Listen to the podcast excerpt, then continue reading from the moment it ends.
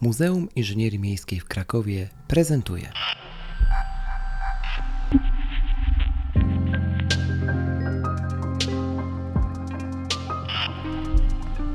Mimcast. Miasto i my.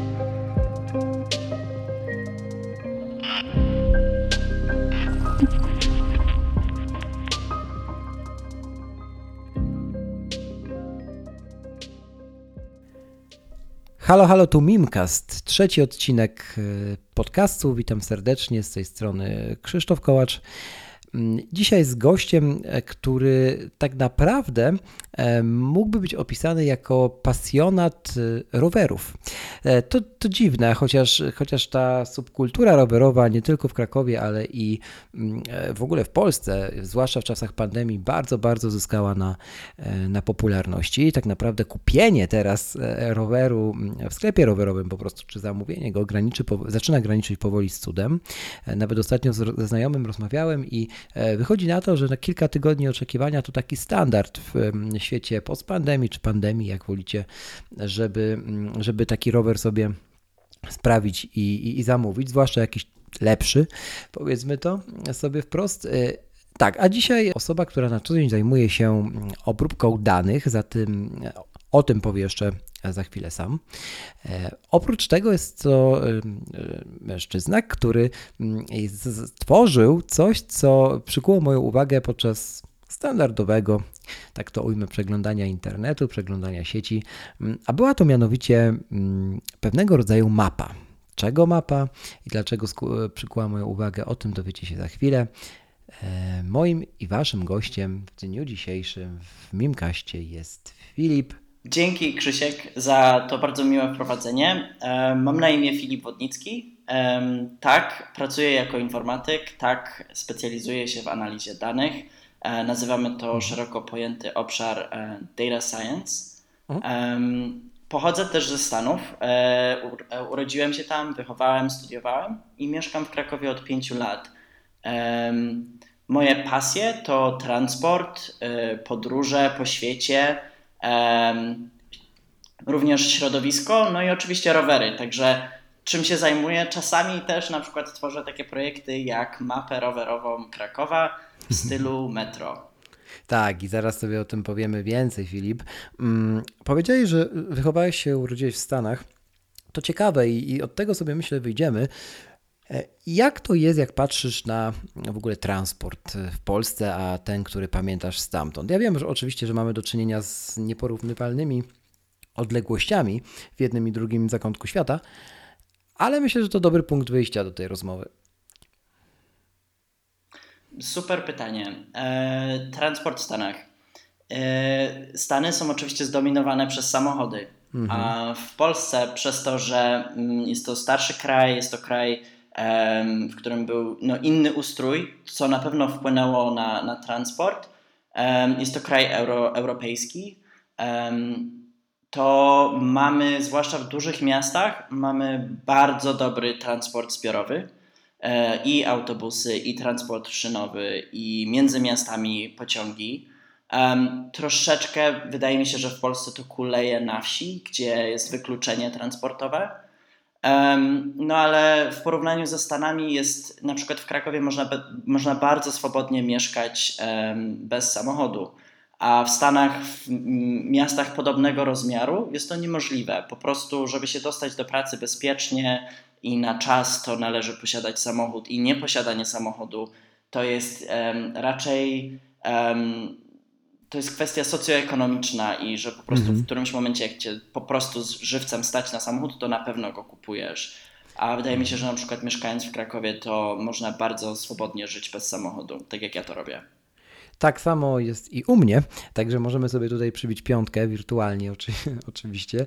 Natomiast rzeczywiście ta, ta potrzeba posiadania, posiadania akurat samochodów w miastach takich jak nie tylko Kraków, ale Wrocław, troszkę mniej Warszawa, ale Poznań na przykład, czy, czy Trójmiasto, no, no jest czymś oczywistym. No akurat w przypadku jeszcze Trójmiasta, no to tutaj mamy kapitalnie rozwiązaną kolej aglomeracyjną, więc tym bardziej. E, I obserwując to, co się dzieje naokoło, to wydaje mi się, że mm, coraz więcej tych rowerów widać, o czym mówiłem we wstępie. Tak? No, pandemia też pchnęła jakby tkankę miejską czy, czy społeczną mm, właściwie w kierunku kupna rowera, mm, czy w ogóle jednośladu. Dlaczego? Dlatego, że no, chodzi o higienę przede wszystkim też. Tak? No, tutaj przemieszczanie się czy transportem zbiorowym, który na potrzeby tej rozmowy zupełnie odsuwam i gdzieś tam zostawiam, e, czy przemieszczanie się mm, e, jakby transportem zbiorowym typu Uber, Bolt, taxi, etc. Chociaż oczywiście bardzo szanuję wszystkich, wszystkich przewoźników i tutaj e, to, jakie oni, wysiłki podejmują, żeby, żeby tę higienę zachować, to, to też jest godne podziwu. No ale jednak chyba wolimy być pewni. To, co, że tak powiem, trzymamy w dłoniach, mm, właśnie jednoślad, to jest coś, co też daje nam ten maksymalny poziom E, poczucia czy komfortu, czy, czy bezpieczeństwa. E, kiedy ty dostałeś pierwszy rower albo kupiłeś sobie pierwszy rower? Jak już tak do tych rowerów chcemy dzisiaj mm, podążyć w dyskusji, to też mnie tak ciekawi. E, jasne. No, tata mnie uczył jeździć na rowerze. Myślę, że jak większość dzieci uczących się, no to w którymś momencie tata puścił rower, no i mhm. jedziemy ale jako, że byłem chyba trochę lękliwy albo obawiałem się o swoje bezpieczeństwo, to w momencie jak się zorientowałem, że tata puścił rower, no to się wywaliłem na tym rowerze i miałem przez to lekką traumę. Przez parę lat nie jeździłem i dopiero około lat siedmiu jeździłem na rowerze. Moi rodzice zawsze uważali, że, że, że rower to ważna rzecz, no i jako dziecko jeździłem po osiedlu na rowerze um, tam w Stanach, w Północnej Karolinie. E, mhm. Więc tak się to zaczęło z rowerami, a na studiach e, zainteresowałem się trochę bardziej, bo miałem okazję do ciekawego wolontariatu, gdzie się nauczyłem trochę naprawiać rowery, a tak naprawdę rozbierać je na części dla organizacji, która budowała rowery dla, dla dzieci w potrzebie, których e, właśnie rodziców nie było stać na rower. Czyli rozkładaliśmy te rowery na części, potem ktoś się składał i, i, i można było na przykład 100 rowerów przekazać jakiejś organizacji dzieci mhm. w potrzebie. I, I tam się zainteresowałem troszeczkę mechaniką rowerów, także umiem na przykład naprawić swój rower teraz. E, I to było na studiach. I, I, wtedy też miałem ciekawe doświadczenie, że na przykład pojechałem w podróż rowerową e, z sakwami po wybrzeżu północnej Karoliny. Super. To, to chyba zgoła inne doświadczenie zgoła inne doświadczenie niż przejechanie się ścieżkami rowerowymi, do których zaraz przejdziemy. E, no ale tam jakby te chyba że się mylę, tego pojęcia ścieżek rowerowych czy w ogóle dróg rowerów raczej w Stanach nie ma chyba, nie? Czy są długodystansowe ścieżki rowerowe? Um, takie, y, takie. No to ciekawy wątek, bo o tym się nie słyszy. Y, tak, właściwie są. Stany są troszeczkę z tym zacofane, a trend w Stanach odnośnie takich ścieżek to jest um, ciekawe i, i w sumie jest trochę to mieszane, bo polega na tym, że się konwertuje stare trasy mhm. kolejowe, czyli, czyli tam, gdzie były tory e, dla frachtu głównie, to się konwertuje je do właśnie długodystansowych ścieżek rowerowych. To się nazywa po angielsku Rails to Trails. Um, I to się zaczyna rozwijać w Stanach. Um, nawet w mojej rodzimej północnej Karolinie jest kilka takich tras i powoli się to rozwija, powoli jak, jakby się zwiększa zainteresowanie. Ale na pewno to nie są Niemcy hmm. albo Holandia, że cały hmm. kraj jest jakby pokrzyżowany ścieżkami rowerowymi, takimi, że można sobie pojechać w podróż. To, to jeszcze nie. E, Hola... Ale mhm. w, mi w miastach są. Hmm. W miastach jak najbardziej robi się pasy dla rowerów. Um, Y, pasy dla rowerów już na jezdni, ale też od czasu do czasu są wydzielone ścieżki. Bike sharing, który wszedł do, do naszego kraju dosyć szumnie parę lat temu i równie szumnie się z niego e, usunął w związku z wybuchem pandemii. No takie jakby stacje dla rowerów miejskich do wypożyczania, e, przynajmniej w Krakowie zniknęły, oczywiście z różnych powodów. Natomiast Ciekawi mnie też, jak to jest za oceanem, jeśli chodzi o tego typu usługi. Czy, czy, czy one są, czy tak naprawdę, mm, nie wiem, można powiedzieć, że mm, my adaptujemy znowu coś, co świat już miał wcześniej, czy tak naprawdę na podobną skalę, jak to miało miejsce w Polsce, raczej tam się tego nie robi?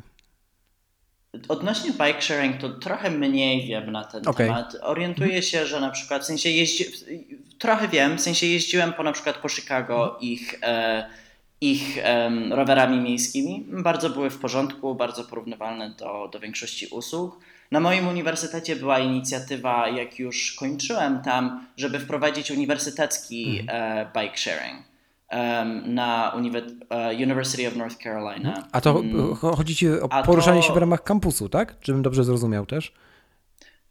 Czy... W sensie oni tego nie wypuścili, Aha. jak ja tam jeszcze byłem, więc nie wiem dokładnie, okay. jak się to skończyło, ale raczej to miały być tak, rowery do poruszania się e, po kampusie. Okay. Ja miałem swój rower, więc jeździłem mhm. od z mieszkania na uczelnię, okay. to jeździłem na rowerze po prostu swoim. Mhm. E, też e, takie na przykład seriale dosyć popularne w ostatnich, w ostatnich latach jak Stranger Things e, tą subkulturę rowerową, nawet wśród młodszych, mm, e, bardzo mocno wskrzesiły. Nie chcę powiedzieć, że zaszczepiły, bo ona oczywiście była nawet za dzieciaka u siebie, pamiętam. No ale teraz widzi się tego więcej, nie? Że, że takie całe grupki mm, młodych, młodych dzieciaków poruszają się, przemieszczają się po, po ulicach, bo, bo gdzieś to zobaczyli. E, I, I myślę, że seriale temu, temu to wspomagają. Natomiast jeszcze y, kończąc taki jakby etap y, wstępu, mm, podpytam Cię o karty rowerowe, bo, bo jak się już temat nawinął, mm, tych, tych młodszych użytkowników y, jednośladów, co ty myślisz na temat w ogóle pozwolenia na, na poruszanie się rowerem? Oczywiście nie w ogóle, tylko w ruchu miejskim, powiedzmy sobie to, bo to temat głośny nawet w Krakowie. Um, tutaj jest właśnie taki moment, kiedy ja będąc przyjezdnym, nie mam pełnego kontekstu. Rozumiem, że karta rowerowa to jest jakby takie prawo jazdy do jeżdżenia no, na rowerze? Kiedyś było to, był to koncept pod tytułem robiło się ją w podstawówce. Ja na przykład robiłem w podstawówce. Polegało to na tym, że trzeba było, ja wiem, przejechać pod tyczką, mm, będąc schylonym, e, nie wiem, slalomem, tak, i, i znać podstawowe przepisy ruchu drogowego. Mm -hmm. Nie? Mhm. Potem to się z tego wycofywano, a tak naprawdę cały czas ta dyskusja jest zawieszona, bo formalnie tego, tego obowiązku posiadania dokumentów dokumentów w stylu, nie wiem, prawo jazdy na rower, e, nie? No nie ma takiego czegoś, ale e, ta dyskusja wraca, no bo wypadki się zdarzają. Oczywiście, że jest ich nieporównywalnie mniej niż, niż wypadków e, samochodowych, tak? Ale też no, z drugiej strony taki wypadek, no samochód kontra rowerzysta, zawsze no, rowerzysta jest skazany na, na przegraną w tym starciu, nie? Więc, więc ten temat wraca pod kątem bezpieczeństwa przede wszystkim. Jasne, czyli, czyli temat to jest e, jak, jak zwiększyć bezpieczeństwo rowerów, ale też dla niektórych osób jest to e, na przykład powód, żeby zaprzeczyć temu, że rowerzyści powinni móc korzystać e, z dróg. tak, tak, tak, tak to rezonuje w, gdzieś tam w dyskursie społecznym, no bo, no bo te, te, te, te rozmowy wracają co, co roku właściwie. Tak? No owszem, budujemy kolejne ścieżki rowerowe, coraz bardziej bezpieczne. No ale nawet takie poruszanie się już nawet nie ulicą, ale samą ścieżką rowerową też wymaga raczej e, koncentracji niż takiego swawolnego jechania sobie pełnym impetem, pełną prędkością przed siebie, nie? No, przy szeroko pojętym bezpieczeństwu to na pewno są takie wątki jak rowerzysta powinien znać e, przepisy drogowe. Mhm. Ja jak przeprowadziłem się do Polski, to um, ja mam prawo jazdy samochodowe w mhm. Stanach, ale y, nie, raczej nie jeżdżę po Polsce samochodem, ale w ramach jeżdżenia po ulicach na rowerze, to na przykład musiałem się nauczyć znaków, bo mamy, mamy inne, mamy amerykańskie, oczywiście niestandardowe. Um, więc nauczyć się znaków, nauczyć się, jakie są, jaka jest kultura tutaj um, pierwszeństwa i tak dalej. Więc wydaje mi się, że tak, że to tutaj jest obowiązek, jeśli nie prawny, to po prostu taki zdroworozsądkowy, żeby poruszając się rowerem, który jest pojazdem, żeby znać e, zasady poruszania się w ruchu. Mhm. Myślę, że tutaj to na pewno jest, ale jeśli chodzi o zwiększenie bezpieczeństwa dla rowerzystów, to to akurat jest szersza dyskusja na temat roli E, ludzi mhm. i roli samochodów e, w miastach. E, otwórz, otwórzmy bo... ją, bo bardzo płynnie później przejdziemy do, do infrastruktury, między innymi do ścieżek, aż w, w końcu do, do Twojej mapy, ale myślę, że możemy ją otworzyć śmiało, tę dyskusję. Jakby, co tutaj masz na myśli, mówiąc o świadomość ludzi i mm, czy to chodzi bardziej o samoświadomość, samoedukację, czy, czy dawanie przykładu. Dosyć to ciekawy wątek, więc myślę, że warto go, go pociągnąć. Jasne, czyli to, to, do czego nawiązuje, to jest właśnie to współżycie między ludźmi e, w hmm. mieście. współżycie pieszych z rowerami, teraz są jeszcze hulajnogi i inne pojazdy elektryczne takiej mobilności jednoosobowej. Są y, samochody, są autobusy, są tramwaje, są ciężarówki. Co jeszcze? Są dzieci bawiące się. E, wszyscy mieszkając w mieście korzystamy z ograniczonej przestrzeni. E, I pytanie jest, w jaki sposób miasto zapewnia na przykład możliwość poruszania się po mieście i w jaki sposób e, miasto pozwala na rekreację w mieście, na właśnie na bawienie się przez dzieci na, na podwórku, czy Mm, żeby przebiec się do parku i, i po parku, albo żeby na rowerze dojechać do pracy i też jak na przykład miasto umożliwia e, samochodom się poruszać, bo jest jakiś balans, który trzeba znaleźć pomiędzy wszystkimi tymi różnymi środkami transportu i też spędzania czasu. no a, a centralne jest to, że jednak mamy ograniczoną przestrzeń jest e, w Krakowie dosyć wysoka gęstość zaludnienia, jak mhm. się popatrzy na, na, na cały świat. Mm, mamy e, stare miasto średniowieczne, mamy e, wewnątrz drugiej obwodnicy mamy bardzo dużo kamienic w ogóle międzywojennych i wcześniejszych z XIX wieku. No, to są przestrzenie urbanistyczne, które nie były zaplanowane do tego, żeby każdy się poruszał własnym samochodem w jedną osobę. Mamy też e, e, drugą obwodnicę, czyli aleję. W dużej mierze to, to, to jest arteria, która no, osobiście uważam, że urbanistycznie byłoby lepiej, żeby mniej samochodów z tego korzystało, ale jak się popatrzy na sieć drogową i chcąc przejechać z Bronowic na przykład do Prokocimia, mm. no to musisz pojechać alejami w tym momencie, musisz pojechać mostem dębnickim.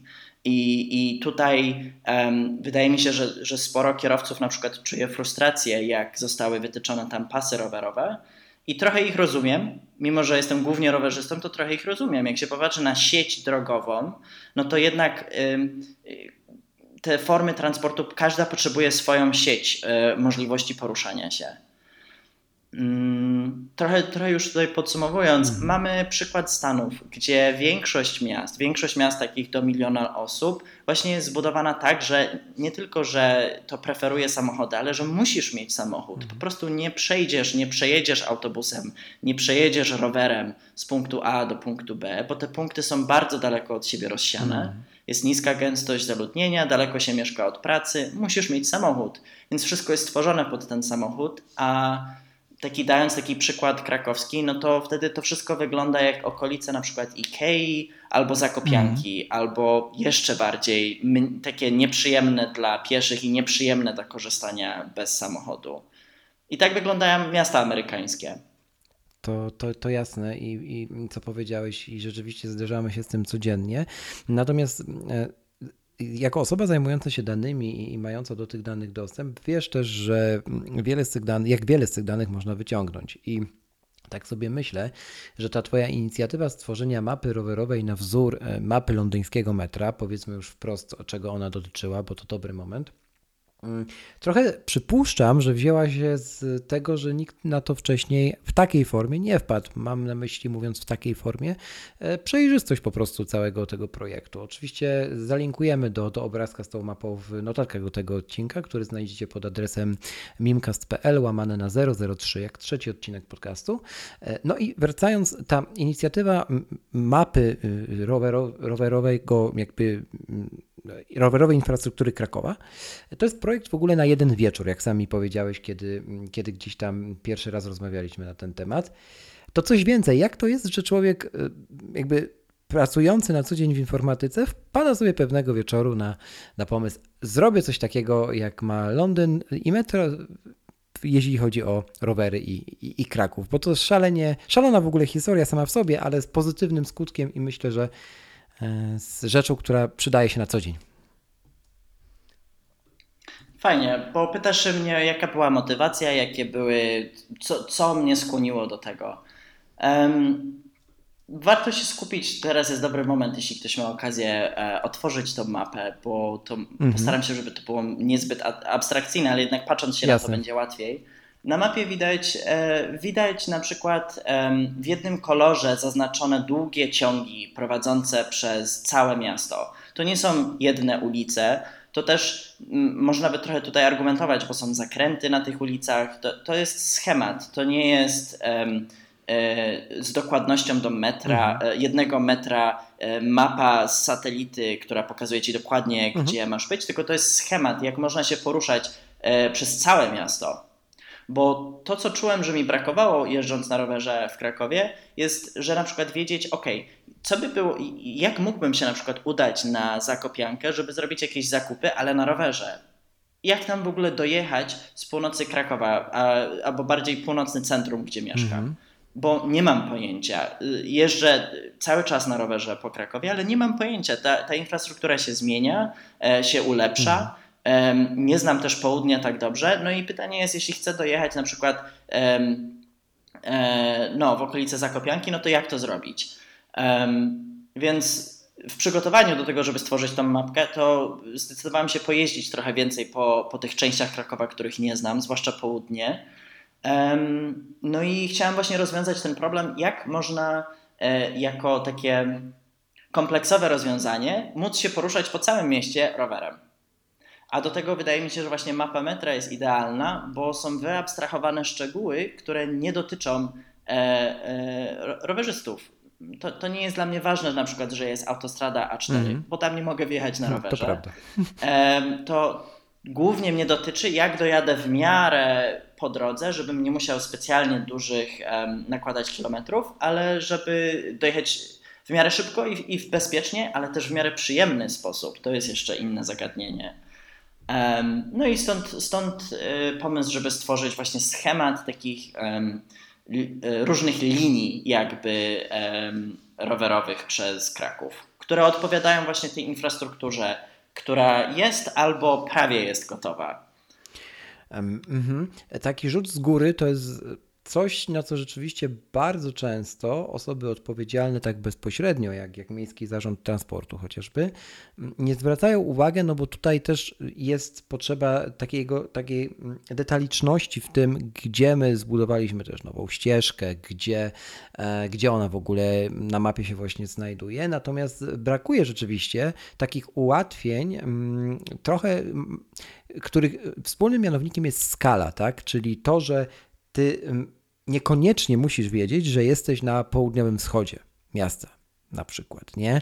Bo, y, bo możesz być osobą, która dopiero do tego miasta przyjechała i która właśnie potrzebuje zlokalizować siebie w przestrzeni tak bardziej ogólnie niż, niż szczegółowo. Więc ta inicjatywa bardzo y, rzeczywiście trafia w, w sedno, jak sam powiedziałeś. I tak się zastanawiam, bo jesteśmy tuż po otwarciu estakady rowerowej w Krakowie która to jest w ogóle tworem e, takim bardzo wyróżniającym się na mapie Polski całej.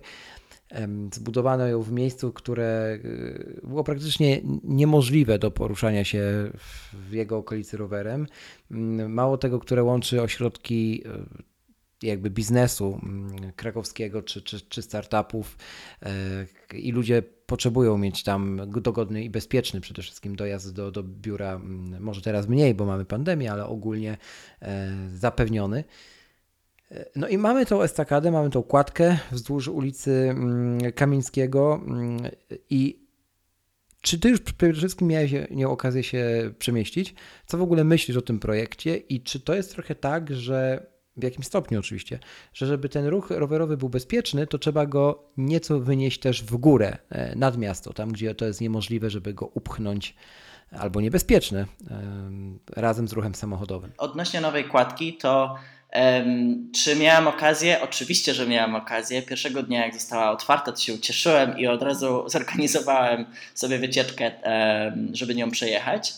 Um, gratuluję sukcesu miastu, miasta, że, że to zostało zbudowane, bo jak usłyszałem o tym, to nawet nie mogłem sobie tego wyobrazić. E, generalnie mam, staram się wyobrażać sobie rzeczy w, w trzech wymiarach, wyobrażam sobie, jak można by coś ulepszyć i tak dalej. Nie miałem pojęcia, jakby to mogło wyglądać. A faktycznie wygląda, e, ścieżka jest, powiem tak, jest długa. Zaskoczyło mnie to, że się jedzie pod górę nią bardzo, e, bardzo dużo. Jest duża różnica w wysokości początku i końca. Jest się wysoko nad ulicą, którą się przecina, czyli Powstańców Śląskich mhm. oraz Torów. Jest się dość wysoko. Infrastruktura jest zrobiona tak, że się ma wrażenie, że jest bezpiecznie, bo są wysokie barierki. I, i, i gęsto się, blisko siebie poprzeczki, więc infrastruktura się wydaje być bardzo porządna. No i co? Moje wrażenia, no.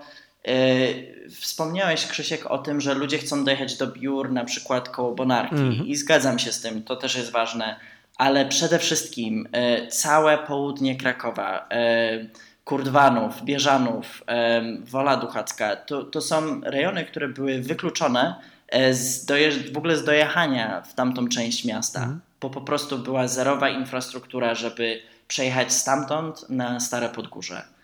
E, więc ta e, ścieżka rowerowa jakby otwiera, nie wiem, ćwierć miasta e, na rowery. I jest to bardzo pozytywne posunięcie i coś, co mnie zaskoczyło, jak robiłem tą mapę rowerową, to zaskoczyło mnie to, jak jest nierozwinięta infrastruktura na południu. Mhm. Nie chcę tutaj robić wojnę pomiędzy północą a południem, mhm. ale akurat ten obszar mnie, mnie zaskoczył, bo, bo tu są, tu dużo ludzi mieszka. Um, tak, ta, także ta ścieżka, e, ta nowa kładka wzdłuż Kamieńskiego, która jest napisana na mapie jako nowa kładka, bo ona jeszcze nazwy nie miała. Mhm.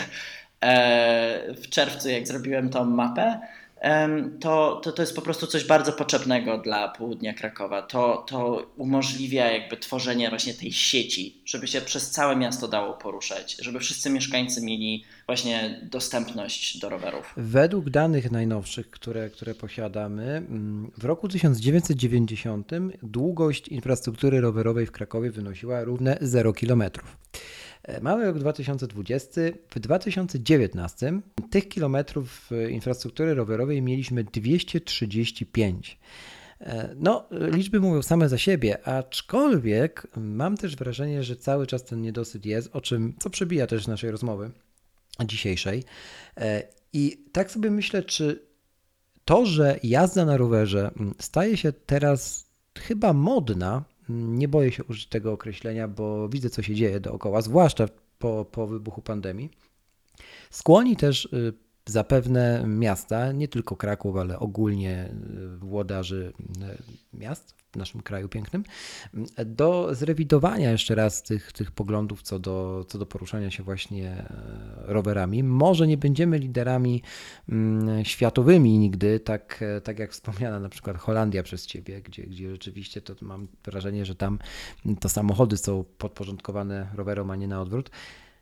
E, no ale jakby trend i szanse na to, żeby jeszcze więcej tych kilometrów przybyło mm, w kolejnych latach jest spory, prawda? Jasne, zgadzam się z tym. Ja mieszkając w Krakowie od e, pięciu lat, czyli od 2015 mhm. roku, sam doświadczyłem budowę wielu tych, e, wielu tych tras rowerowych. Pamiętam, jak e, się jechało na wschód w stronę Huty od Ronda Mogilskiego. Oj tak, to moje rejony. ścieżka była budowana. Tak, tak. Mhm. No, to, to, to, to czułeś Dokładnie. to, jak to w końcu zostało skończone i się po prostu porządnie dało pojechać do miasta stamtąd. To prawda. Um, tak, y, przyrost ścieżek jest je, dla mnie y, świetną rzeczą. E, było oczywiście referendum mhm. chyba w 2014 roku, gdzie większość mieszkańców opowiedziało się za budową e, infrastruktury rowerowej. No i faktycznie miasto, ja bym powiedział, że konsekwentnie rozwija to, to na wizję. Mhm. Gdybym mógł coś dodać do tego dyskursu, to byłoby to, żeby myśleć o właśnie o ścieżkach rowerowych też jako oczywiście konkretny sukces, że za tyle milionów, mhm. bo to zawsze miliony no, kosztuje, e, wybudować ileś mhm. kilometrów, ale żeby właśnie myśleć o tym, w jaki sposób to, które części miasta to otwiera, dla których części miasta to zwiększa dostępność. I w którym kierunku zwiększa tę dostępność? Tą... Czy to jest dostępność zwiększona też w kierunku na przykład mm, większej otwartości dla rodzin, które mają dzięki temu możliwość na przykład z wybrania się na weekend z dzieciakami e, na rowerach właśnie w rejony, które do tej pory były no, średnio dostępne. Tak? Jeszcze pod tym kątem trzeba też patrzeć, bo to też może napędzić niektóre biznesy w przyszłości. Nie? Jak najbardziej są badania, które wskazują na to, że e, tak jak piesi, to rowerzyści wydają więcej pieniędzy w mieście, mhm. bo są bardziej skłonni po prostu się zatrzymać na kawę, mhm. na ciastko, coś kupić. Um, I to jest dobre dla właśnie dla gospodarki miejskiej, co jest też dobre dla tej osoby, która wydaje te pieniądze, bo bardzo często te pieniądze zostają w mieście w formie podatków i tak mhm. dalej. Więc e, tak, y, bo, chciałbym, żeby właśnie, żebyśmy myśleli o rozbudowie tej sieci. Y, tych tras rowerowych, żeby ta sieć się ulepszała, żeby właśnie tak jak mówię, żeby dla różnego rodzaju ludzi zwiększać dostępność. Bo wspomnę, że są faceci, którzy już od lat jeżdżą e, jak e, po prostu super szybko na jezdniach i na przykład im się nie podobają wydzielone ścieżki rowerowe. Uważają, że to jest skandal i, i, i, nie będą tym jeździć, ale wydaje mi się, że to jest podgrupa, to jest mniejsza grupa użytkowników niż mogłaby być, czyli dostępność dla prawie wszystkich, e, e, jeśli chodzi o rowery. Tak, e, i jeszcze tak e, tytułem już klamry tej naszej dyskusji, mm, to chciałbym poruszyć jeszcze wątek rowerów cargo, mm, bo one stają się coraz popularniejsze. Jest nawet kilka marek, e, w tym jedna przodująca, oczywiście nie chcę jej tutaj nazwy podawać, krakowska, która produkuje takie rowery cargo. No i rower cargo to po prostu rower z tak upraszczając, tak, z wielkim koszem, z wielkim bagażnikiem, który może nawet służyć za mini ciężarówkę, jak się postaramy. No i mm, sam mam znajomych, którzy z takich rowerów cargo korzystają na co dzień zamiast samochodu. E, wydali na nie no, kilkanaście tysięcy złotych. To może szokować niektórych, ale z drugiej strony rowery wyczynowe kosztują tyle samo. Wracając jednak do tych kargotworów, mm, one na przykład mm, umożliwiają y, instalowanie w nich różnych koszy. Może być kosz, który jest, y, nie wiem, takim specjalnym, można powiedzieć, y, specjalną budką, w której, której przewozimy mm, jakieś zakupy, tak, czy, czy nasze pupile, psiaki, czy, czy koty. Może to, można tam też przewozić dzieciaki Mm, które, które lubią podróżować z rodzicami, bo po pierwsze takie dziecko wtedy widzi twarz rodzica, jest skierowane mm, bezpośrednio umieszczone przed nim i, i, i może spoglądać na, na twarz rodzica, który, który pedałuje i, i go wiezie. E, no po trzecie też zachęca się przynajmniej małych, lokalnych przedsiębiorców, żeby w tych obszarach, w których trzeba mieć specjalne pozwolenie dla dostawcy albo na przykład, nie wiem, jest, prowadzi się kwieciarnię, mm, tak, żeby korzystać też z tego typu rozwiązań jak właśnie cargo, bo, bo nimi dojedziesz wszędzie i, i zawsze, zawsze to pozwolenie którego de facto nie potrzebujesz, masz od razu. Więc zastanawiam się, co myślisz w ogóle o tym tworze, jakim są rowery cargo. Wielkie rowery, które służą nam jako coś w stylu zastąpienia samochodów. Fajne pytanie. Szczerze mówiąc, nie słyszałem tak dużo mhm. o rowerach cargo. Widziałem w życiu kilka mhm. razy Raz w Stanach e, pani jechała z takim rowerem, który miał bardzo mocno przedłużony bagażnik Aha. rowerowy, taki, że był dwa albo trzy razy dłuższy niż Aha. zwykły bagażnik. No i oczywiście tam e, sakwy, czyli te bagażniki, w których mhm. można trzymać e, zakupy żywnościowe, roślinki mhm. nawet, karmę dla psa, wszystko się tam zmieści. Wydaje mi się, że żeby coś takiego się przyjęło, no to musi być to dostępne. Mnie się mhm. wydaje, że to jest wysoki koszt, żeby to było kilkanaście tysięcy za taki tak, rower i zastanawiam prawda. się, czy to jest dlatego, że to są zachodniej produkcji, bo jeśli coś już jest na rynku polskim robione, to wydaje mi się, że koszt mógłby być trochę normalniejszy. Na pewno można znaleźć tańsze, tak, aczkolwiek też e, tam głównie e, kluczową rolę odgrywa przede wszystkim komfort, możliwość e, wymieniania mm. tych koszy, tych jakby przestrze tej przestrzeni cargo, tak, na dowolną, którą, którą się tam łatwo, łatwego wymieniania, na zasadzie jakichś zatrzasków czy, czy czegoś w tym stylu. No i przede wszystkim bezpieczeństwo, tak, też jakość użytych materiałów, no bo taki rower ma też inną bryłę, więc inaczej na nim e, się rozkłada powietrze podczas szybkiej jazdy, więc też musi musi być to coś, czego jest się pewnym, kiedy się rozpędzisz już na przykład, y, wioząc malucha chociażby, nie? E, ze sobą. O, tak. Mhm. Więc, więc tego to wynika. Ja bym chętnie bardzo spróbował. Jak najbardziej. Mo można tego spróbować, ja nawet zalinkuję do, do jednego miejsca w opisie no, tego odcinka, gdzie, gdzie można się umówić na taką jazdę próbną i sobie popróbować właśnie roweru cargo, także jak najbardziej też Ciebie zachęcam, żebyś tam sięgnął, bo, e, bo, bo takie miejsce w Krakowie istnieje. E, dobrze.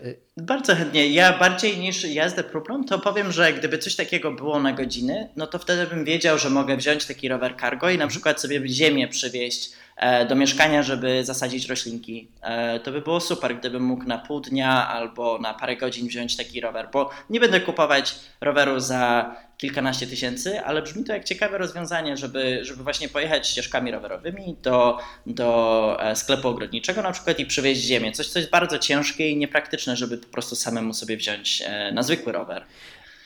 Zgadza się, jak najbardziej. I z tego, co się orientuję, takie możliwości w Krakowie również są. E, w Warszawie na pewno, także e, też postaram się zrobić mm, e, głębszy research i, i, zalinkujemy oczywiście w opisie do wszelkich tego typu źródeł.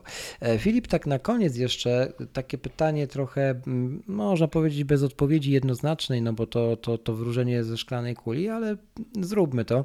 Gdzie ty widzisz przyszłość w ogóle transportu takiego właśnie jednośladowego w miastach. E, czy to są, czy rowery już wyczerpują temat, czy, czy to jest dopiero początek? No, hulajnogi są, ale z nimi jest różnie. No, to nie jest jednak. Może to wynika z tego, że nie pamiętamy ich z dzieciństwa w takiej formie elektrycznej, może wynika z tego, że mm, no tutaj nie ruszamy się zbytnio fizycznie, przemieszczając się tym, tym pojazdem. E, może czegoś innego, ale jednak rowery, do rowerów mamy sentyment. Czy, czy to jest wszystko, czy widzisz jeszcze coś, co jest mm, e, na horyzoncie? Generalnie uważam, że rowery i taka mm, ten ekologiczny, tani sposób podróżowania, e, który nie zajmuje zbyt dużo przestrzeni miejskiej, to jest jak najbardziej przyszłość. Wydaje mi się, że rowery to, no nie wiem, może staniemy się Kopenhagą mhm. i, i, wszyscy będą jeździć na rowerach, ale wydaje mi się, że to nigdy nie będzie jak, e, dla absolutnie wszystkich. Mhm. No ale gdybyśmy mogli na przykład e, nie wiem, żeby ćwierć podróży, która się, się e, wydarza e, w mieście, zamiast, nie wiem, tych kilku procent, które teraz są rowery, żeby to było 25%, no to moglibyśmy bardzo dużo aut e, z ulic ściągnąć i w ten sposób znacznie zmniejszyć koszty budowy nowych autostrad, mhm. koszty straconego czasu stania w korkach, zmniejszyć emisje, albo jeśli jak już będą powszechne samochody elektryczne, też zmniejszyć zużycie prądu na te samochody, więc Rowery to jest taki super sposób, żeby się poruszać po miastach, które w Europie są całkiem kompaktowe. E, wydaje mi się, że jak się zwiększy bezpieczeństwo, to tak jak wspomnieliśmy, że na przykład rodziny będą bardziej korzystać, albo tak jak badania wskazują, że dobrym wyznacznikiem tego, czy ścieżka jest bezpieczna, czy niebezpieczna, to jest sprawdzić proporcje kobiet do mężczyzn. Nie chcę tutaj wchodzić w mhm. jakieś przykre stereotypy, ale po, po, prostu jak jest bezpieczna ścieżka, to wszyscy z niej korzystają, a nie tylko szaleni faceci, no tak, który, to, którzy się na przykład nie boją tak, wy, o swoje, wyczyn, o swoje wyczynowcy. Tak, to, to absolutnie tu nie dotykamy stereotypów, wręcz absolutnie się z tą zgadzam, bo, e, bo rzeczywiście e, e, to nie powinno być tak, że trzeba być, że trzeba trochę balansować na krawędzi, żeby, żeby pojechać do sklepu po, po ziemię, o której wspomniałeś. To to, to rzeczywiście. Jasne, także jeśli chodzi o mhm. Przy, przyszłość rowerów, to wydaje mi się, że właśnie budowanie tej sieci, żeby wszędzie się dało mhm. dojechać na rowerze w fajny sposób. Um, ele, rowery elektryczne, żeby móc się poruszać um, na dalszych dystansach. Um, to, to jak najbardziej to, to, to jest przyszłość. A wspominając tylko o bezpieczeństwie, to chciałem nawiązać do tego wcześniejszego, że czy wydzielić, czy nie wydzielić, to zależy od prędkości, bo bezpieczeństwo czy wypadek, e, stłuczka pomiędzy rowerem a samochodem będzie bardzo groźna dla rowerzysty, czy nie, zależy od prędkości, w jakiej się samochód porusza. Mhm. I taka zupełnie graniczna, już nie chcę za bardzo w to wchodzić, ale taka zupełnie graniczna prędkość zdarzenia to jest 50 km. Że jak mhm. jest ograniczenie prędkości 50 i samochód jedzie mniej więcej z tym, no to to jest w miarę do przeżycia, jakby się coś niestety wydarzyło. A jak już samochody jadą szybciej, to już absolutnie powinno to być wydzielone, bo to jest niebezpieczne dla, mm, dla rowerzystów. Stąd też przepis, że jak jest ograniczenie powyżej 70, to rowerzyści są uprawnieni do, do korzystania z chodników Ja osobiście uważam, że to powinno być przesunięte w dół. E, nie wiem dokładnie, jakby to wyglądało, ale prędkość po prostu mhm. o, o, o tym decyduje, a na Kamieńskiego, gdzie mamy tą super nową kładkę, tam jest wysoka prędkość, tam jest pod górę i nie było miejsca, więc byli niektóre, niektóre osoby się decydowały na to, żeby zaryzykować i przejechać. Mhm. No a teraz mamy infrastrukturę, która może służyć dla wszystkich, jest bardzo przyjemna, bo się jedzie przez las, a potem się ma e, świetną ścieżkę z górki do miasta. No, ży, życzmy sobie tego, żeby takich e, urokliwych rozwiązań było e, w miastach jeszcze więcej. E, Filip, bardzo dziękuję Ci za to, że przyjąłeś zaproszenie do, do Mimcastu. Mam nadzieję, że to nie ostatni raz i będzie nam jeszcze dane kiedyś porozmawiać. Mm, oczywiście powiedz jeszcze, gdzie Cię można znaleźć w sieci, czy udzielasz się na jakichś grupach może rowerowych, czy po prostu najlepiej szukać Cię mm, tam, gdzie podobno trzeba być, żeby w ogóle w sieci istnieć, czyli na Facebooku. Oczywiście mówię to z lekkim przymrużeniem oka. Jasne. I myślę, że żeby znaleźć tą mapkę, to e, tak jak wspomniałeś, to będzie tak, ten zalinkujemy. link na stronie Mimcast. Mhm. E, żeby się ze mną skontaktować ewentualnie, no to myślę, że najłatwiej przez moją wizytówkę online, czyli mhm. moją stronę osobistą e, filipwodnicki.com. Zapraszamy i jeszcze raz dziękuję Ci bardzo za tę rozmowę. To był trzeci odcinek Mimcastu. Słyszymy się już za dwa tygodnie. Do następnego razu. Cześć!